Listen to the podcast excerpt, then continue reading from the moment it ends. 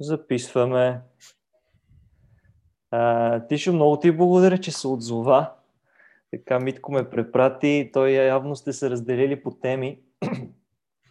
И... да, да, Юли, благодаря, че ме покани. Да, в екипа на BB Team сме, да, точно така, понеже във времето разбрахме, че не може един човек да знае абсолютно всичко и да е експерт в абсолютно всичко, сме се разделили точно така на, а, на подсекция, ако мога така да го разбера, да, да го а, определя. Всеки си има така определен специфичен набор знания в определена тема и се води експерт в тази тема, така че когато а, нали, някой ни търси за съдействие, да си говорим по дадени теми, в зависимост от въпросите, които ще се разглеждат, а, нали, съответният човек отговаря.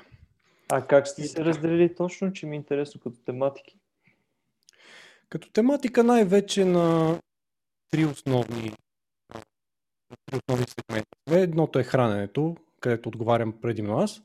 Другото са тренировките и движението, където отговаря моя колега Тихомир, отново се казва Тихомир, само че Трифонов.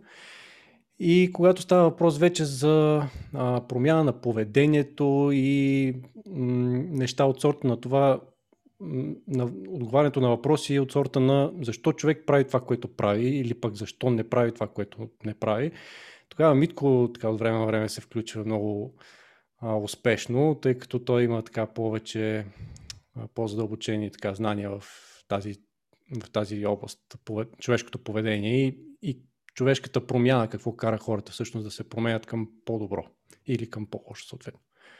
Ясно. То аз, нали, може би ти разказах, че целта на, на този подкаст, поне за първите 5-6 месеца, е, че се подготвям за един триатлон. И така, като спомена всички разделения, може би ще съвсем егоистично ще ми е полезно да, да мина и през, и през тримата. А, но да започнем с, с храната. Така съм подготвил едни въпроси. А, на брой са за сега. А, те се знаеш, коментирахме и преди, че по тези теми може да се говори с часове. Но да не те задържам, много ще почна с първия въпрос, който между стана няколко пъти тема на разговор в предишни епизоди, което е говориме за подго... подготовка, интензивна подготовка, например, за определено състезание. В моят случай е с нали, дълга дистанция аеробно състезание на мазнини спрямо въглехидрати. Значи, говорим за по време на цялата подготовка, най-вече в дните на, на тежки тренировки и също така в самия ден на състезанието. Аз да ти дам контекст, един триатлон, например, е около, да кажем, между 12 и 15-16 часа, така на любителско ниво. А, така че това е период, в който тялото трябва да, е, да е работно. А, да, то, то, то има няколко категории, дори триатлони, някои за по-начинащи, някои за по-напреднали. А, имаш предвид на кое е хубаво да набляга човек в храненето, в смисъл дали на повече мазнини, дали на повече въглехидрати и от гледна точка на физиологията, предполагам, нали така? За смисъл за това, за разхода на енергия и за горивото, което използва тялото по време на и на тренировките, и на състезанието. Нали така? Правилно разбира въпроса. Да, и може би по-конкретно чувал съм, а, нали, обикновено въглехидрати са по-популярни източник, но са чувал и хора за тези ендюранс състезания, така наречено да се адаптират към горенето на мазнини, следователно съвсем намаляват въглехидратите и минават така на, на нареченото кето хранене. А, така че може би са двете крайности, нали, може би да не коментираме в средата точно, а двете крайности, защото те има и такива философии, нали, също има реално хора, да се подготвят и на двете неща. А, добре, а, аз предлагам първо да, да обсъдим това какво гориво всъщност тялото използва и от какво зависи това нещо. Кои са основните фактори и след като човек знае основните фактори, може да си отговори по-добре на, на тези въпроси, кое е по-подходящо, дали въглехидрати, дали мазнини и така нататък. Има няколко основни фактора, като първият и може би най-основният, това е интензивността на натоварването и на, и на тренировъчната дейност, и на спортната дейност. А, не знам за колко от зрителите е така и за теб е ясно, но при, ниски, при ниска интензивност на натоварването, което когато говорим за спортове като бягане, тичане, аеробни а, спортове, А, там натоварването се определя най-вече чрез а, процент от а, максималния а, кислороден, а, кислородна консумация, която тялото може да, да използва. Понякога се използва и а, процент от максималния пулс, на който, който даден човек има. Като а, при ниска интензивност се смята общо взето натоварване под 60% от а, максималния а, кислороден капацитет. И при тази интензивност се смята, че а, използването на мъзнини от тялото за, като енергиен източник е максимално. А, даже като, като процент от а, VO 2 max се смята, между, че между 40 и 70% се постига максималното горене на мазнини в тялото по време на този тип натоварване. А, всичко над 65-70% от а, максималния кислороден капацитет или пък а, максималния пулс също така. Общо взето се, се води вече минава към а, умерено натоварване, към умерена интензивност и съответно максимална е, интензивност. От 65-70% нагоре, общо взето, доминиращото гориво, което тялото използва, са въглехидратите, глюкозата. Тоест, а, по време на тренировки, ако трябва да разделим натоварването на тренировъчно и на, на състезателно, а по време на тренировки, както така, зависи нали, от тренировъчната на, така, тренировъчния подход, но повечето атлети в този тип така, спортове, 80% близо от натоварването го прекарат в ниската интензивност. Което означава, че ще горят повече мазнини, отколкото въглехидрати. Докато по време на състезание, общо взето няма човек, който да, да състезава при интензивност или пулс, който да е под 70%. Просто защото така буквално си а, се лимитира сам себе си от към производителност и няма как да, да постигне някакви а, сериозни резултати. А, така че от тази гледна точка, така като, като направи съпоставка човек между тези, а, между, при тази информация, излиза, че и двете са важни, както мазнините, така и въглехидратите. Отделно е важно да помним, че за разлика от маснините, въглехидратите в организма ни под формата на гликоген а, са, са доста по-ограничени от към количество и а, в зависимост така, от кой попиташ, нали, някои данни показват, че а, като, количество, като, като количество енергия, което тялото може да използва под формата на въглехидрати е някъде около а, някъде около 15-20 км, може би. Тоест след 15-20 км вече а, искаш не искаш, трябва да използваш някакво количество мазнини или трябва да приемаш въглехидрати от външен източник, за да можеш да презареждаш а, гликогена си. А, така че, според мен е много важно а, хората да не изпадат в крайности, да не, да не използват нито както твърде много въглехидрати, нито твърде малко, както при кетогенното хранене, а да, да има някакъв баланс. А, но преди всичко, по време на състезание, трябва да има някакъв а, смисъл. По време на състезание се използват предимно въглехидрати. А, и е хубаво, нали, повечето хора го правят, в зависимост от а, дължината, нали, естествено, на състезанието. Ако става въпрос за полумаратон или, или цял маратон, или както при теб ще е триатлон с много голяма продължителност, общо консумацията на външен източник а, на въглехидрати е почти задължителна. А, от гледна точка на другите фактори, които оказват влияние между това какво гориво използва а, тялото ни по време на, на натоварване, а, е полът. Жените, например, е, използват малко повече мазнини по време на, на натоварване, сравнено с, с, с мъжете. Гените ни оказват влияние, оказва влияние това колко сме тренирани също така, защото колкото по-трениран е човек, толкова повече тялото му е се е научило, така да се каже, да използва повече мазнини за енергия при малко по-висока интензивност. Тоест, по-тренираните атлети на по-високо ниво, когато, а, нали, трени, а, когато по време на състезание, например, се състезават, да кажем, 70, 80, 90% от а, максимална си полз достигат, тогава горят малко повече мазнини, отколкото въглехидрати. Т.е. получава се едно спестяване на въглехидратите, което позволява да, да, да поддържа тази производителност за по-дълго време.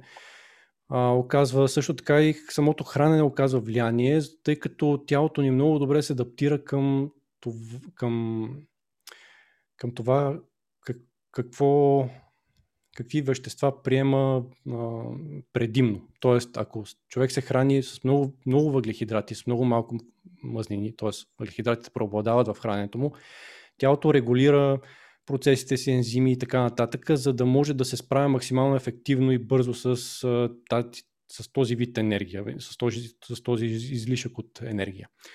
Докато, както ти спомена, някои атлети, когато минат към по-низко въглехидратно хранене или дори кетогенно хранене, тялото им пък прави точно обратното. Намалява процесите и ензимите, които отговарят за, за обработката на въглехидратите, се адаптира към, максимална, към максимално оползотворяване и нали, използване на мазнините за енергия.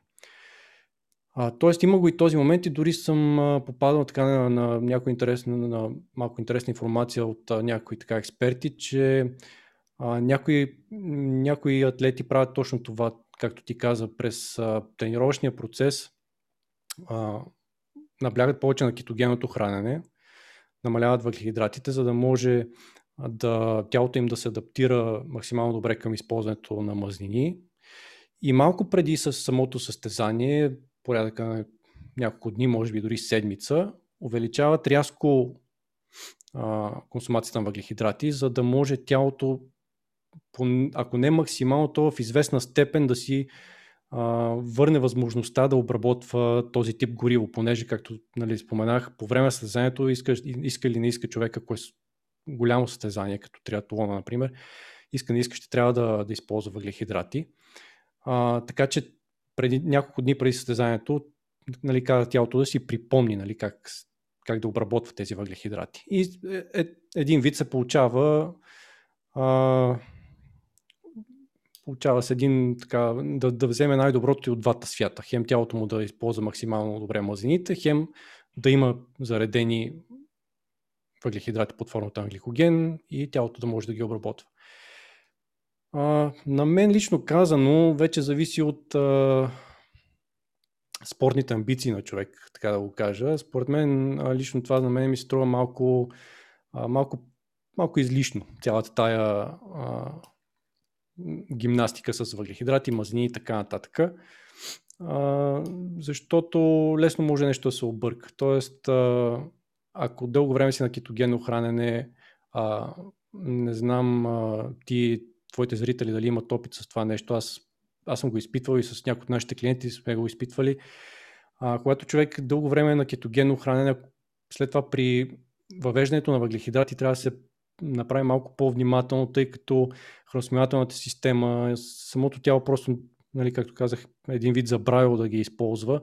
Може да се стигне до такива стомашни проблеми, човек да не се чувства добре, да е отпаднал, да... А, нали, смисъл, трябва, му, трябва известен период на адаптация и много трудно може да се напасне това нещо.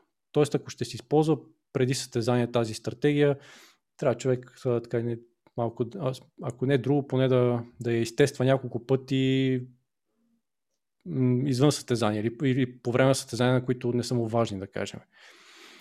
А, и според мен за повечето хора с така, нали, имат своите цели, нали, амбиции, но да кажем не са на елитно и професионално ниво.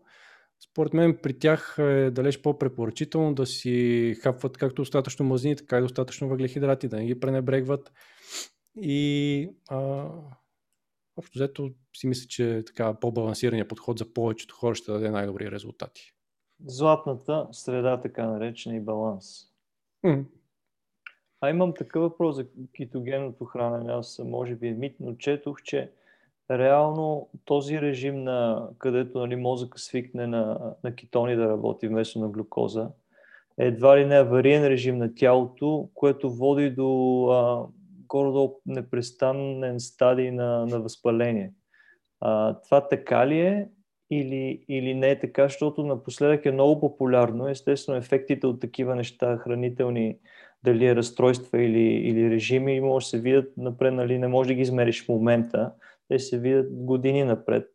Но има ли такова нещо, че не е естествения режим на работа или тялото е достатъчно умно да се адаптира и към този режим? Мисля, че е второто. Просто тялото ни е достатъчно за да се адаптира на този режим и това е един от механизмите му да оцелява във времето, тъй като ако погледнем така чисто еволюционно, въглехидратните храни са присъствали общо ето почти винаги в историята на човека. Не в такива количества, в които сега ги консумираме естествено, но а, плодове, растения и такива работи винаги са, са се намирали в, а, в храненето на човека. И тялото, а, друго, което така е, ме води към, към това мнение, че това е просто естествен механизъм на тялото за оцеляване, е просто, че някои системи в тялото ни при всички случаи разчитат само и единствено на глюкоза, за да функционират а, голяма част от нервната ни система, мозъка ни, нали, въпреки че се адаптира почти изцяло на, на, на, на функционирането на кетоните като източник на енергия, въпреки това около 20% от енергията задължително идва от, от глюкоза и тази глюкоза се получава чрез глюконеогенезата, т.е. превръщането на мазнини и аминокиселини в, в глюкоза. Т.е. тялото винаги има необходимост от глюкоза и според мен това е основният му източник на енергия. А, вече просто когато, понеже и в а, чисто еволюционно се срещат ситуации, при които човек може да не успее да намери въглехидрати, достатъчно въглехидрати на време, тогава тялото трябва да може да оцелее по някакъв начин и според мен това е така уникалният механизъм да превключи един вид към альтернативно гориво. А, няма нищо лошо според мен в кетогеното хранене. Ти спомена за, за, нали, за това, че води до някакъв тип разстройство, смисъл хранително разстройство и така нататък, но не мисля, че е нещо лошо. Единствено, ако има някакъв недостатък кетогеното хранене, то е, че е много ограничаващо. Тоест, трябва да изключиш огромна група храни от менюто си. И това за повечето хора просто не е, не е устойчиво в дългосрочен план. Да, дългосрочен. И, и това е, но ако на човек този, хран, този начин на хранено му а, така, отговаря на ежедневието му, на вкусовите му предпочитания на, и на здравето му също така, понеже е хубаво, когато се храним в такива крайности, да, да следим и здравословното си състояние, как се отразява това хранене на тях ако всичко е наред, няма лошо. Но пак, в смисъл така или иначе в един или друг момент ще трябва да... А, за спортистите става въпрос и за атлетите. В един или друг момент, ако иска максимална спортна производителност, ще трябва да се обърне към въглехидратите. Да, разбрахте. Баланса, значи пак, да. А, Добре, такъв въпрос. Се върнем назад към, към конкретните храни. А, как би структурирал, да кажем, предстои тежък тренировачен ден, 3-4 часа, нещо постоянно, дали е тичане, колело или комбинация или плуване? А, как би структурирал едно зареждане, да кажем, на, на въглехидрати и на гликоген от предишния ден? А, да кажем, тренировката е сутрин, а, кое според теб е оптималното зареждане предишния ден деня, времето преди тренировка, по време и след за възстановяване. Като да говорим като, може би като група храни а, и след това може би да минем малко по-детално към точни източници. А, значи, когато става въпрос за, за зареждане и за презареждане на гликогена от предишния ден или предишни дни, а, общо взето смятам, че няма почти никакво значение към какви групи храни се насочва човек. Стига, разбира се, да не са някакви неща от а, сорта на само зеленчуци или само, само броколи, да кажем, откъдето нали, за възстановяването на въглехидратите е изключително трудно. Но съвсем стандартни, оби, така, стандартни обикновени, да ги кажа, храни, нали, като а, овес, други производни на пшеницата, като хляб, а, ориз, картофи, включително плодове и зеленчуци, всички те ще свършат една и съща работа, тъй като а, тялото ни много бързо и лесно презарежда гликогенните си депа. Необходими са му така порядъка на 24 до 48 часа. Дори при, минимални, а, дори при минимална консумация на въглехидрати успява съвсем лесно да си презареди гликогените депа. А, Тоест, когато става въпрос за предишния ден, не мисля, че има някаква специална структура. Хубаво е въглехидратите нали, да са разпределени на, през деня на по-малки порции, за да може а, по-лесно да се освоява и да не, не по-лесно да се освоява, ами да, да, да не се стига до стомашни неразположения от сорта на газове, диари или нещо друго, тъй като а, прекаления прием на въглехидрати, когато нали, не успеят да се храносмелят, храно, да се смелят а, достатъчно бързо и да се освоят, а, като се задържат в червата, някои типове въглехидрати водят до образуването на газове и на, а, и на други стомашни неразположения. А, но това е смисъл нищо специално за предишния ден. Вече за деня на тренировката а, зависи, зависи според мен какъв, а, какъв тип е тренировката. Ти каза няколко часа без а, спиране, т.е. продължителна Продължителна, да, аеробна. А, вече в такива, в такива ситуации по принцип не съм сигурен, че е необходимо човек да, нали, смисъл за да се да се вманячава в въглехидратите, когато става въпрос за тренировки, тъй като там общо взето не са и чак толкова големи изискванията към въглехидратите. Както споменах по време на тренировките, повечето хора, нали, по-голямата част от тренировките им са в, ниско, в нискоинтензивната зона, т.е. горят повече мазнини, отколкото въглехидрати. А, и в този ред на мисли, може би самите гликогени гликогенни запаси, от които сме се заредили от предишния ден и от предишните няколко дни с а, хранене, са, ще са предостатъчни, за да издържим на, това, два, на тези 2-3, дори 4 часа, примерно, ниско интензивно натоварване, при което а, мазнините преобладават като източник на енергия. А, но преди, преди тренировката, естествено, може човек да приеме някакъв тип въглехидрати. Естествено, трябва да да, да не са такива, които са супер богати на фибри, да кажем, или на, на мазнини, или да се смесват с мазнини, за да може просто самото смиване и освояване да е на максимално улеснено. Тоест да не, да не, да, да не престояват твърде много време в, и в стомаха, и в червата, а, за да не води до, до това просто да ти тежи самия стомах по време на тренировката.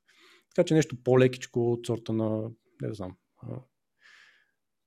нещо сорта като рис паста или дори по-малка порция овесени ядки, примерно. Е, такива неща са напълно окей. По време на, на, на самата тренировка, пак много зависи каква е, смисъл не само като продължителност, но и като интензивност, но ако приемем, че ще е предимно ниско интензивно, според мен по време на товарването едва ли ще има нужда от някакви въглехидрати, освен ако може би някой направи 20 км тичане за този ден, примерно, дълго, дълго бягане, 20 км, тогава може и да опита да, да, да използва този тип бягане като стратегия да, да изтества приемат на външни въглехидрати по време на, на, на самото бягане. Да, просто да, нали, да, да свикне с употребата им, да види как му се отразяват, ако се използват такива гелчета, въглехидратни гелчета, да види как му се отразяват, как тялото му реагира и така нататък, за да може, когато дойде време за състезанието, да е по-подготвен. След тренировката, пак това се отнася като ако има следваща тренировка през деня, т.е. ако се тренира дворазово, а, и човек иска нали, така да максимално да презареди ресурсите, пак по, по-бързи въглехидрати, е препоръчително и с, така, да не се прекалява с фибрите с мазнините, за да може максимално количество от тях да се, да се смелят и да се освоят. Ако няма втора тренировка за деня, съвсем обикновено, нормално, стандартно хранене ще свърши идеална работа. Разбрахте. За една ключова дума се сетих а, в, в фитнес средите. Знаеш, ключовата дума е протеин. Странното е, че всички епизоди до сега, които съм ние сме обсъждали горе-долу endurance, подготовката, никога не е ставал въпрос а, за протеина и изцяло си говорим за въглехидрати. Каква е ролята на протеина според тебе а, нали, в, в този тип тренировка, подготовка и състезания? А, нали, няма разкъсване на мускулни влакна, предполагам, защото не е интензивна тренировка, но има натрупване на някаква умора и може би възстановяване. А, каква роля играят и доколко трябва да се фокусираме върху тях в, в този тип спорт? Според мен, независимо, че става въпрос за аеробно натоварване и за предимно аеробно натоварване и за, и за спорт като бягане и така нататък, според мен не трябва човек да, да се подвежда по това. Протеинът е критичен при всякакви спортове, независимо дали става въпрос за бодибилдинг или за, или за бягане, или за триатлон и така нататък. А, това е ясно документирано в научната литература и дори за хора с а, спортни цели, като, като теб, например, за тото на триатлон, бягане, плуване, колезне и така нататък. Дори при тях нуждите от протеин са общо взето същите, като тези, които имат за цел да покачат мускулна маса в бодибилдинг средите. А, така че, според мен е критичен, критично, критичен за набавяне. Нека се пак не забравяме, че а, протеин служи не само за, а, за възстановяване на мускулната тъкан и за изграждане на, на нови мускулни влакна и така нататък. А, аминокиселините, които си набавяме от протеина чрез храната, се използват а, за, за, за структурирането на много други структури, които също са един вид а, протеини. Тоест, а, тези адаптации в митохондриите, в а, какви ли не други смисъл за в а, допълнителни ензими за обработката и за а, на, на и за използването им за енергия така, и така нататък и така нататък. Всички те имат някаква нужда от а, аминокиселини, за да се случат тези адаптации в организма. А, така че не бива да се пренебрега протеина. Като количества, пак казвам, може би са малко по-низки нуждите, отколкото при бодибилдинга, но общо взето приблизително същите. Т.е. не бил човек чак толкова да се, да се вглежда в, в, за, когато става въпрос примерно за 10-20 грама разлика. А, общите препоръки са около между 1,5 и 2 грама протеин за всеки телесен килограм. Тоест, ако тежи човек 80 кг, 160 грама протеин, общо взето между 140 и 160 грама протеин на ден би трябвало да, да успява да си набавя, за да може да се възстановява. А, да не забравяме също така, че а, ти каза, няма, няма, го, няма разкъсване на мускулни влакна, но въпреки това, а, то зависи от спорта сега всъщност, но ако стане въпрос за бягане, да кажем, това е контактен спорт, т.е. тялото ни понася много така ударна сила от при сблъска с земята, а, сухожилия, мускули, кости включително, всички те понасят някакви поражения, които трябва да бъдат възстановени. А, така че и всичко това се случва, нали, витамини, минерали помагат, но протеинът е така задължителен елемент, за да може, нали, в смисъл, аминокиселините всъщност от протеина. И така, това е моето мнение, не бива да се пренебрегва по време на състезание, естествено, когато става въпрос за триатлон а, или по време на тренировка, много продължителна тренировка, тогава протеин, протеинът може да се изключва, т.е. той не помага моментно на, на място да, по време на състезанието, да кажем. Може да не приемаш протеин, няма, няма да се случи кой знае какво. Тогава се набляга на, набляга на източниците на енергия, т.е. на а протеина допринася за енергийните нужди на организма изключително малко. А, така че по време на състезание, когато се консумират гелчета или друг тип храни, които са така с цел да ни подпомогнат в въпросното състезание, тогава може да не се набляга на протеин, а, но през останалото време за възстановяването по време на тренировъчния процес е от критично значение. Да не се пренебрегва. Абсолютно, абсолютно. Разбрах. И... Те, те, между другото, мисля, че аз така като хоби наблюдавам а, културизма и мисля, че дори там а, изискванията за, за грамове протеин през последните години спаднаха и така културисти не виждат голяма разлика нали, от а, взимането, например, на 4 5-600 грама сравнение, например, с 250-300, нали, спрямо теглото. Може би малко спаднаха, мислиш ли? О, спаднаха определено, то не през последните години, не през последните 4-5 години, ами през последните 15 по-скоро, когато и науката вече започна да се, така, да се развива на малко по-бързи обороти, тези допреди това, преди 2000-та, 2000, преди 2000-та година най-често, най-много, тогава бодибилдерите от старата школа, принципа беше колкото повече протеин, толкова по-добре и се консумират някакви, са се консумирали някакви гигантски количества протеин, които обаче в днешно време, благодарение на науката, знаем, че просто са излишни. А, всичко над общо взето всичко над 2 грама 2,5 грама на 30 кг в максималния случай е напълно излишно.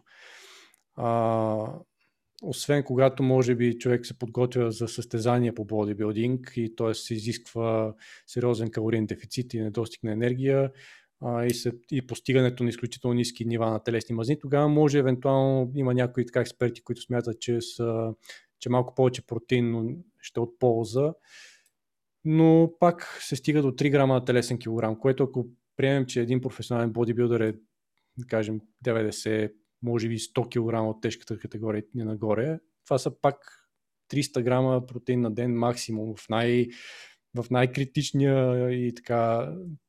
Екстремен вариант. Екстремен вариант, да, точно така. А, докато преди време, так, точно както ти, ти каза, се стигаше и до 500-600 грама протеин.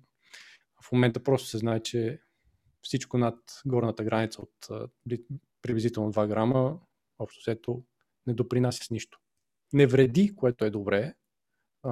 Данните към момента, така много се събрах се някои данни, които показват, че до към 3,5-4 грама протеин на телесен килограм нямат никакви така странични ефекти или вреда за организма, дори в дългосрочен план от порядъка на година, но, но и не помага. Така че е по-добре човек да се да прехвърли тази енергия към нещо, което ще му отползва, като въглехидрати или дори мазнини. А, такъв въпрос ми е, с риск да се отдалеча от триатлона и да се, приближиме към културизма. А, високото, а, значи, високата, високото приемане на протеини, а, чувал съм няколко версии, че, например, вредно за бъбреците, не е вредно за здрави бъбреци, или зависи това нали, дали е вредно или не е вредно, зависи от източника на, на протеини. Ти какво мислиш по темата? А, многократно вече има няколко големи ревюта, метаанализи и други научни изследвания, които ясно показват, че големи, високи количества протеин, поне до порядъка, на който ти споменах, 3,5-4 грама на, на телесен килограм, нямат вреда за организма, нямат вреда върху бъбреците, нямат вреда върху костите, също с някои има теории, нали, така, а, твърдения, нали, че водят до изтъняване на костите, а, друго, се, друго, друг мит е, че вреди на черния дроб, което също не е вярно. Тези неща са ясно проследени, документирани в, в литературата. Няма значение нито източника на протеин, нито така количеството нали, до определено ниво, поне за, за момента знаем до, до 4 грама. Вече по-нататък не е ясно. А, вече когато човек има проблем с бъбреците, тогава или черния дроб също така, тъй като черния дроп общо е първото основно място, през което общо минава цялата обработка, първоначална поне на аминокиселините. Тогава вече трябва да се внимава повече и вече човек трябва да контролира количеството не според това какво му казват хората, ми според това какво показват кръвните му изследвания. Тоест, приемаш 2 грама на килограм, правиш си кръвни изследвания, всичко е наред, супер, продължай. Ако кръвните изследвания покажат така, че черният ти дроп нещо не е съгласен с този прием, намаляваш. А, приема на протеин може да е опасен за някои хора с а, специфични заболявания, като фенилкетонурия, например, тъй като при това състояние, например, амино, организма ни не може да обработва правилно аминокиселината фенилаланин и фенилаланин ли беше? Да, фенилаланин. И когато човек прекали с протеина, и понеже тази аминокиселина се среща в по-голямата част от протеиновите източници, може да стигне дори до смърт. Но с здрав човек, с здрави бъбреци, с здрави а, с здрав черен дроб въобще за добро здравословно състояние няма, няма причина да се притеснява при един разумен прием, стандартен. Ясно и да се наблюдава по принцип си е хубаво, може за генерална така, за генералното население да се, да се проверят тия неща на известно време. Да. А, добре, да минеме към по-конкретни въпроси. Съм си подготвил за конкретни храни. Първият въпрос ми е, така напоследък доста четох за него и ми е интересен. А, значи зеленчуци богати на нитрати или нитрат, ще ме поправиш, което е, което е правилно. А, и най-вече цвеклото излиза като а, много добър източник, дори а, предишни епизоди става въпрос, че едва ли не има същия ефект като забранени субстанции а, и именно за намаляване на нужда от кислород при аеробни и да кажем спортни дейности. Mm.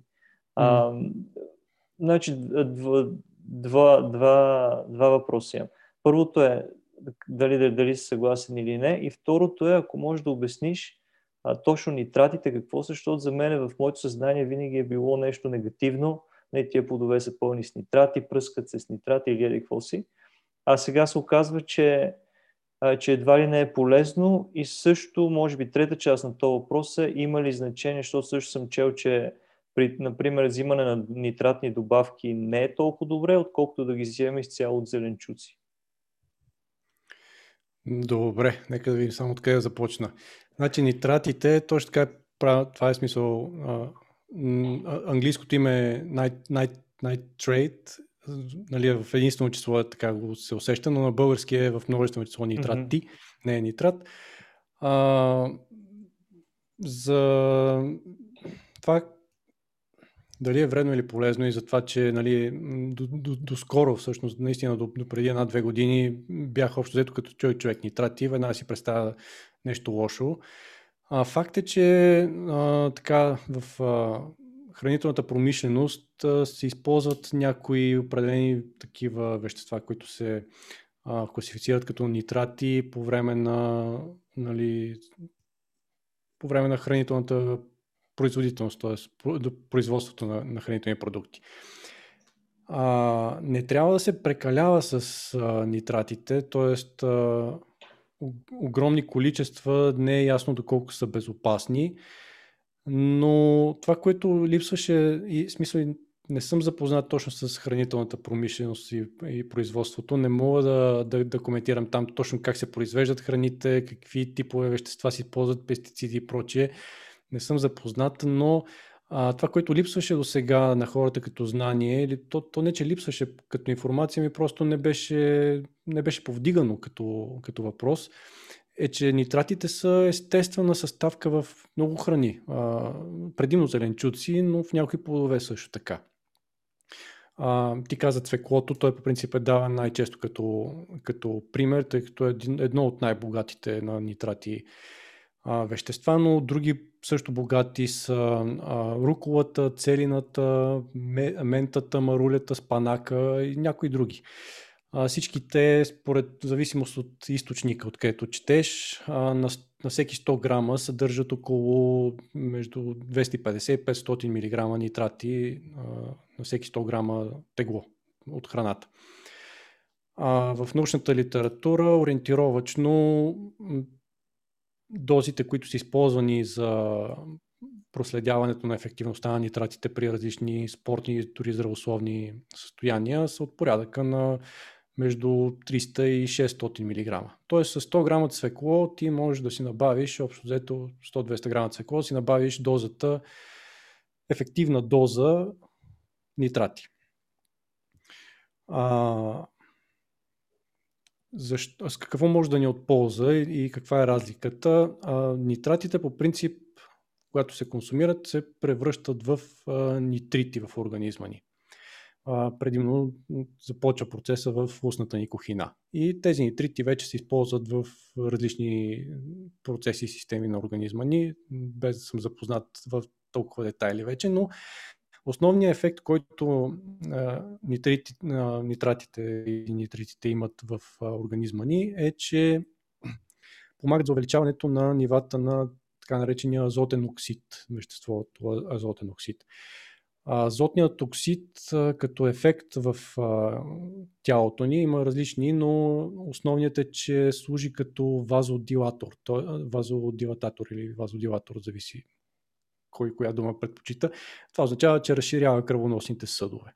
И по този начин води до по-голям кръвопоток и по-добро, съответно, от спортна гледна точка, това по-голям кръвопоток води до по, по-голям капацитет от кислород и нали, съответно клетките имат достъп до по-голям до повече кислород потенциално да използват.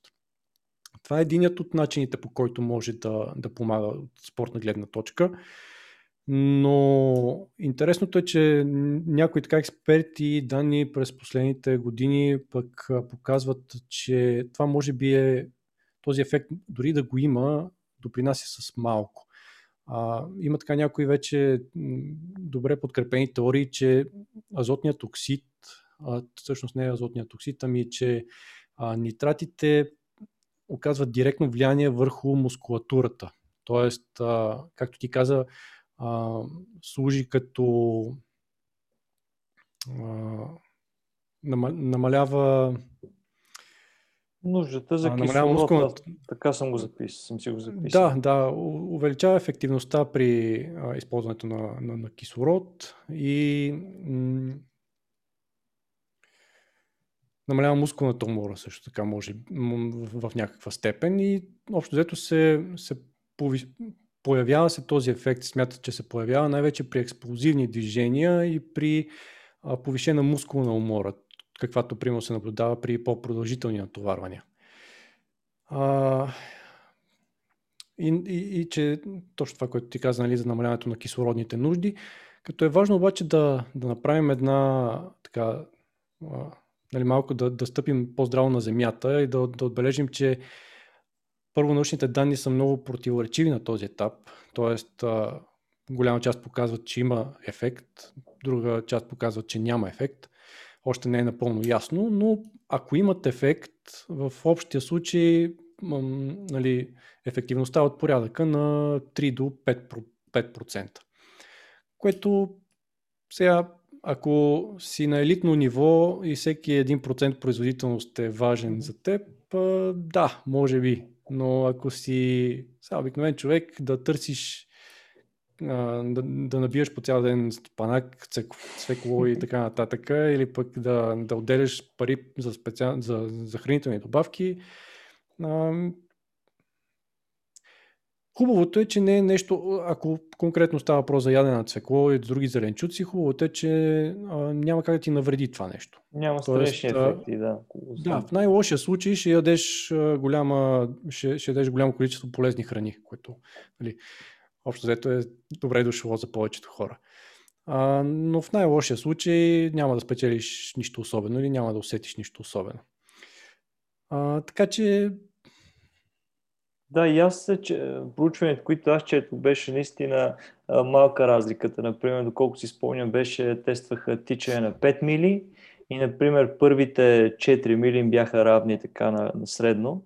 А, и последната миля нали, на групата, която беше приела свекло им беше по-бърза нали, средностатистически, отколкото другата група, нали, което пак е наистина, както ти казваш, такива крайности при, при много елитни спортисти и нужди спортни. А, а тук се довеждаме до третия въпрос, а, може би да го генерализираме и така бърз отговор, нали, ако, ако мога да го сведеме. А, приемането на тези а, съставки от цели храни и приемането им от а, добавки. Има ли разлика, абсорбират ли се по един и същи начин или варира много от, а, от добавка, нали, от състав, от конкретно от мин, в смисъл от тип нещото, което трябва да се приема от, от двете неща? На практика едно и също нещо. На практика едно и също нещо, но на, на, на смисъл и все пак от храната приемаш не само нитрати, ами и други, доста други хранителни вещества, витамини, минерали и така нататък. така че според мен, ако а, не, не е толкова трудно да си набави човек ефективната доза от храната, т.е. стотина грама цвекло на ден или пък стотина грама спанак не са нещо, не са нещо непостижимо, за да трябва, не, не е добавка, не е като креатина, например, който трябва да изядеш 3 кг, 3 кг месо, да кажем, за да си набавиш някаква солидна, прилична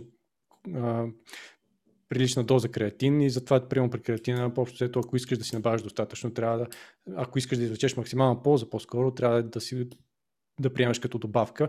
Докато нитратите, пак в стотина, стотина грама продукт а, не пречи. А, може да се правят и на, като смутита, нали, вече тук е въпрос на изобретателност и на, на, на, на креативност нали, от страна на човека. Може да си прави под формата на сокове. А, продават се концентрирани шотове, например, понеже ако направиш, да кажем, 500 мл сок от цвекло, все пак това си е голямо количество. Ако, ако, ако, се, ако се приеме преди тренировка, да кажем, може да доведе до това да ти се пика повече по време на тренировката и да ти наруши тренировъчния процес. Докато ако вземеш някакво шот, че а, мисля, че се продават, те са от порядъка на, те са концентрирани от порядъка на 70 до 100 мл са.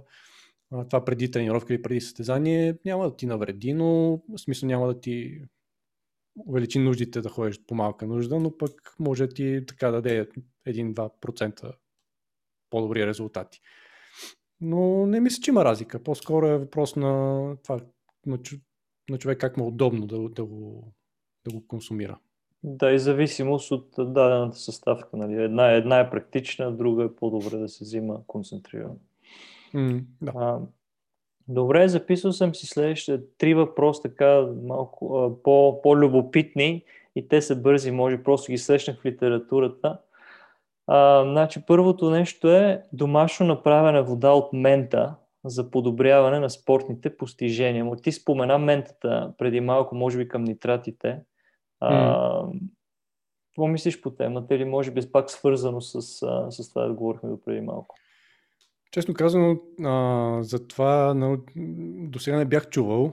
Тоест бях чувал за, а, за мента от сорта на това, че помага да, като релаксиращ а, ефект. Тоест за нали, прочутата комбинация от мента, глук и валериан нали, за, за успокояване на нервите.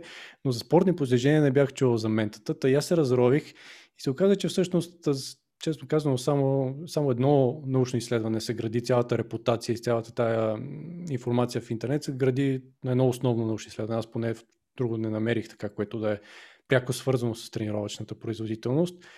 И там нали, наистина се наблюдават някакви доста сериозни постижения а, от порядъка на, примерно, времето на а, времето на умора и нали, на издъхване, т.е. максималното време, на което си способен да, а, нали, да, да имаш някаква производителност, се увеличава примерно с близо 25% при прием на, на вода с мента.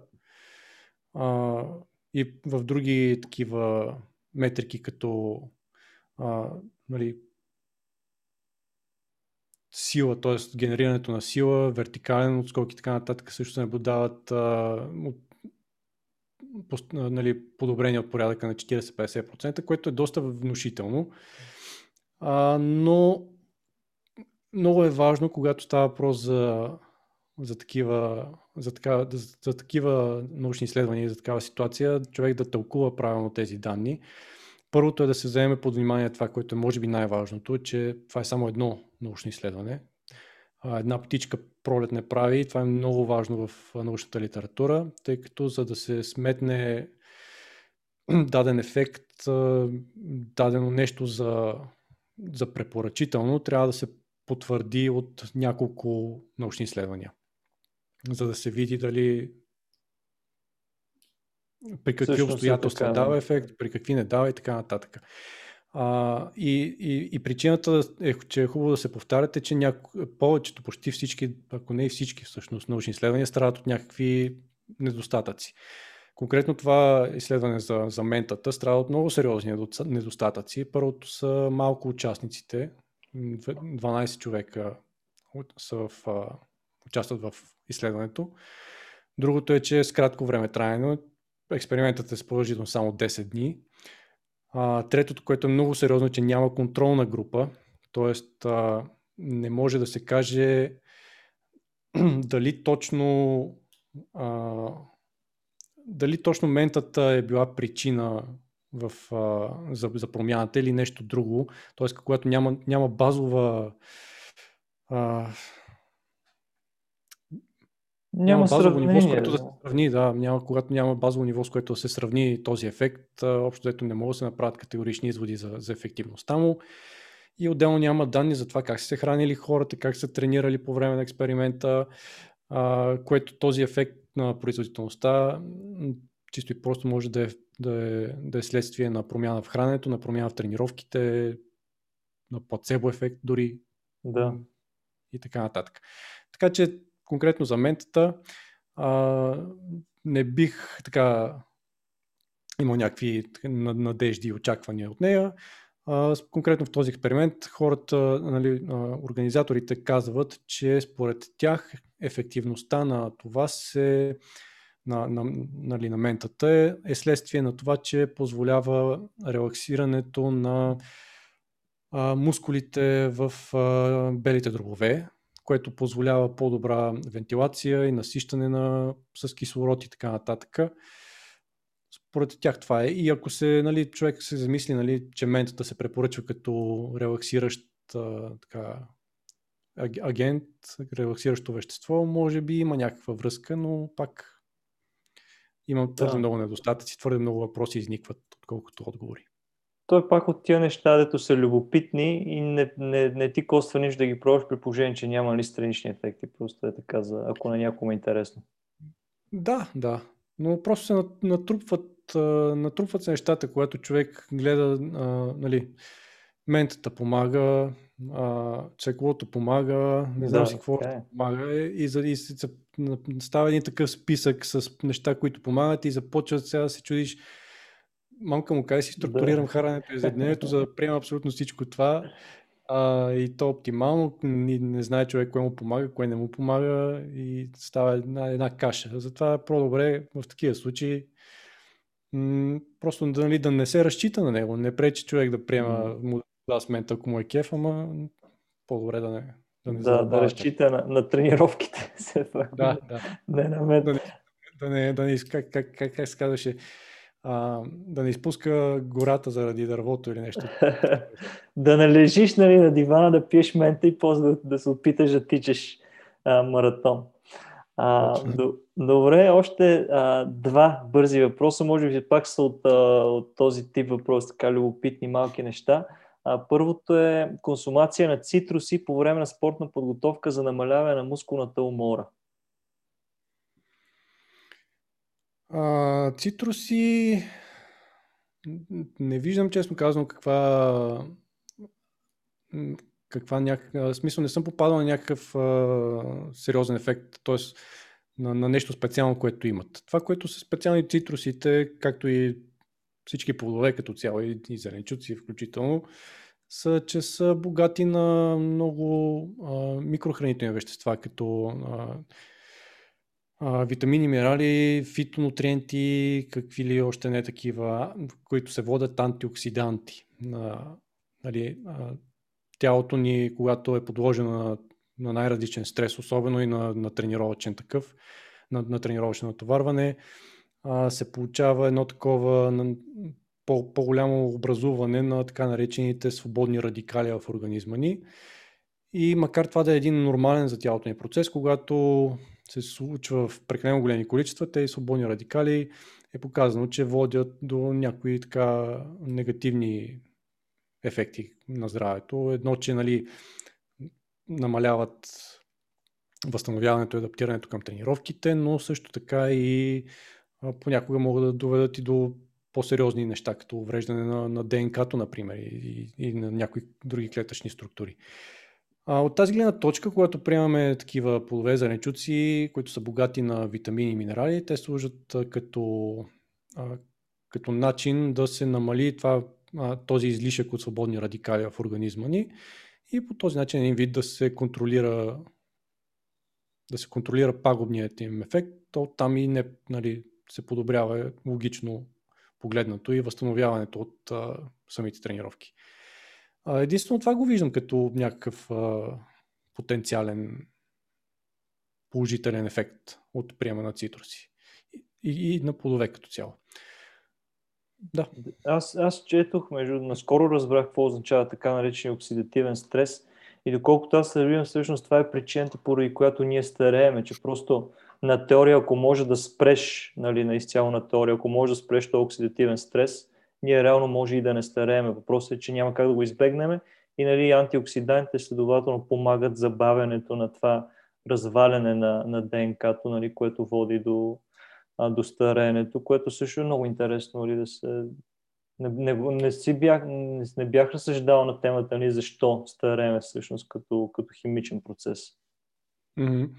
А, да, а, това е точно как много добре го каза. Това е един от механизмите за настарението на тялото. То ще се смятат именно тези свободни радикали, тъй като те малко по малко унищожават така целостта на клетките ни и тяхната работа. Така че това е един от механизмите. Да, вече дали можем да живеем безкрайно, ако, ако, ги, ако ги неутрализираме напълно, това вече няма как да отговоря, но а, пак казвам в смисъл, то това е нормален процес на тяло, нормални процеси на тялото ни. Не съм сигурен, че пълното спиране на тези процеси може би пък ще окаже точно противоположни ефекти. Пак ще води до отрицателни ефекти.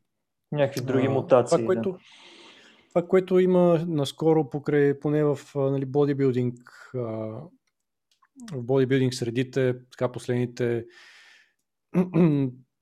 може би вече две години станаха, че някои хора избягват или поне се, започнаха да се страхуват повече от приема на, на, анти, на антиоксиданти, особено като хранителни добавки, но някои хора нали, така, са още по-крайни да избягват плодове и зеленчуци, за да не си набавят антиоксиданти, защото антиоксидантите също така а, имат ефект да намаляват възпалителните процеси в тялото ни.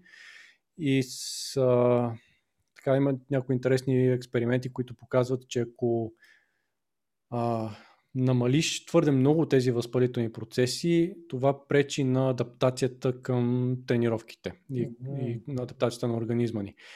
А, тоест, възпалителните процеси са, общо взето се оказва, че са необходими в така поне в някаква контролирана минимална степен и не трябва да се прекалява с тяхното тотално елиминиране.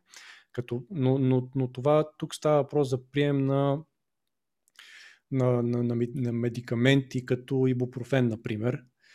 А, тогава ефективността нали, на намаляването на възпалителните процеси е много по-силно. Когато се приема от а, една нормална стандартна диета на, на, на човек, в която има няколко стотин грама плодове и зеленчуци на ден, не мисля, че има нещо притеснително в това. Напротив, ползите, които се извличат от тези храни са много по-големи. Така че, според мен, ако това е нещо, което някой от зрителите се притеснява и е чувал, че антиоксидантите намаляват нали, така, адаптациите, могат да попречат на адаптацията на организма, не, не мисля, че трябва да се притеснява.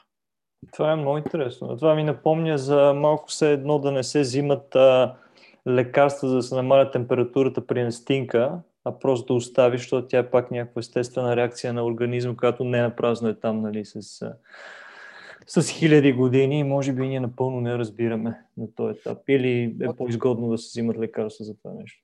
Абсолютно, да. Аз съм точно на този принцип. Примерно, когато се разболявам, имам температура, ако, е, ако не е над 37,5, аз не докосвам лекарства а, защото знам, че тази температура е просто показва един вид, просто е индикатор, че тялото ми се бори с, с някакъв, някакъв тип зараза и не виждам причина да, да му преча да се справя, когато този процес е под контрол. Когато вече излезе извън контрол и стане, нали, човек дигне сериозна температура и, и, и възпалителните процеси а, излезнат извън контрол, тогава може нали, е, е препоръчително да се вземат медикаменти, но аз съм на принципа, че ако всичко е под контрол, няма нужда. И не, един вид само пречиш, ако дигнеш 37 и веднага почнеш да пиеш норофени да. и не знам си какво. А, нещо ще да кажа, да, да допълня за Нещо тя да допълня, обаче забравих. Нищо. За ако... антиоксидантите при това. Ами то ние наистина с тази тематика малко отворихме котията на Пандора, особено нали, след 2020 а, година. А, но... За, за аспирина щях да кажа. За аспирина се усетих, че ако така човек слуша по-възрастните си родители, обикновено, нали, ако прекалиш с а, спорта даден ден и те ти казват пи един аспирин, за да, за да не се отдървиш, да нямаш мускулна треска на другия ден. А, точно в тази връзка нали, ще да кажа, че а, тъй като а, аспирина точно се пада противовъзпалително средство и намалява възпалителните процеси, може да ти помогне да, да елиминираш а, мускулната треска, но пък също времено може да, да, да намали и ефективността на тренировките и адаптирането на организма към тях. Така че да, но, но пак става въпрос за, медикам, за прием на медикаменти тук, а не за обикновени плодове и зеленчуци. Според мен при тях ще се от полза. Да, аз тази връзка тествам нещо отскоро с а, навяхвания на глезен, защото съм с дюста бани хода малко навънката, често си а, изкълчвам десния глезен и съм забелязал, че откакто спрях а, да слагам лед или да го мажа с каквото и да е, някакси оставам да, да не го обездвижвам и не му слагам лед, оставам да стане така наречения отток а, който го оставям съвсем естествено да си стои докато, докато си стои и не го обездвижам и съм, и съм забелязал, че в сравнение с преди, като го обездвижвах и го му слагах студени компресии дни наред, а много по-бързо се възстановява. Съгласен съм, да. Някои тази, тези препоръки за нали, съкрещението RISE, т.е. да, да вдигаш крайника високо, да, cold да слагаш лед и така нататък. А по принцип не, не, не че са грешни тия препоръки, но пак когато нещата са под контрол, м- по-скоро трябва, както ти правиш, да оставиш процесите да си се случват натурално. Защото тези възпалителни процеси, това надуване на крайника и така нататък, това е следствие на възпалителните процеси, просто от всичко тялото си се а, фокусира там кръв, клетки и така нататък, за да се справи с всичките а, поражения, да, да възстанови нещата. Ако ти умишлено блокираш тези механизми, буквално дали, един вид биеш контра на възстановителния процес. На природата, да. Но пък сега пак това е когато нещата са под контрол. Ако излезат нещата извън контрола и кръкът ти станете такъв, да. а, няма лошо нали, да се сложи лед или така нататък, за да, да, да се а, вкарат нещата под контрол и след което вече може да се остави естествения начин. А движението, което ти каза, че трябва да се раздвижва, също е от критично значение, понеже трябва да има това съкръщаване на мускулите, което се получава при движение, при раздвижване, то служи за не само за вкарване на нова кръв, на нови клетки и така нататък, но и за изкарване на тези остатъчни вещества от процесите на, на възстановяване. Тоест, вторичните вещества, които само пречат и затрудняват нещата, там да ги изкарат в кръвобащението и да си изхвърлят от организма. А, така че движението при контузии, при травми е от критично значение. Това за обездвижването трябва да се прави в много сериозни а, ситуации, когато просто е крайно, то е просто е наложително да обездвижиш крайника, за да се, за да се възстанови, като при щупване или нещо от сорта. Но при нещо, което не налага обездвижване, трябва да има малко движение, стига разбира се да, да не е прекалено. Да. Да. Еми, много ти благодаря. Аз тук даже не минах през всичките въпроси, които ти ги бях пуснал преди известно време, а след това ами нови, така че нямаше те. А, много ти благодаря за, за изчерпателната информация, така една по-научна гледна точка, защото аз съм любител, четат бая неща, но е хубаво така да ги, да ги коригирам с експерт. А, аз съм, аз съм благодарен, беше удоволствие. И събирай въпроси, като, като се върнат повече, пак ще... Пак ще ти пиша. И съм ти на гости. Супер, много благодаря предварително и благодаря и за, и за това участие и така на цялата, на целия екип на BB Team съм голям фен. А, много ми хареса така малката стегната ефективна организация и мисля, че това е бъдеще така на, на бъдещи компании. Супер. Надявам се да така, чрез теб също да стигнем до повече хора, за да помагаме на повече хора. И... Да, това е целта, да. Много ти благодаря, Тишо. До, до следващия път се надявам пак да, пак да ми гостуваш.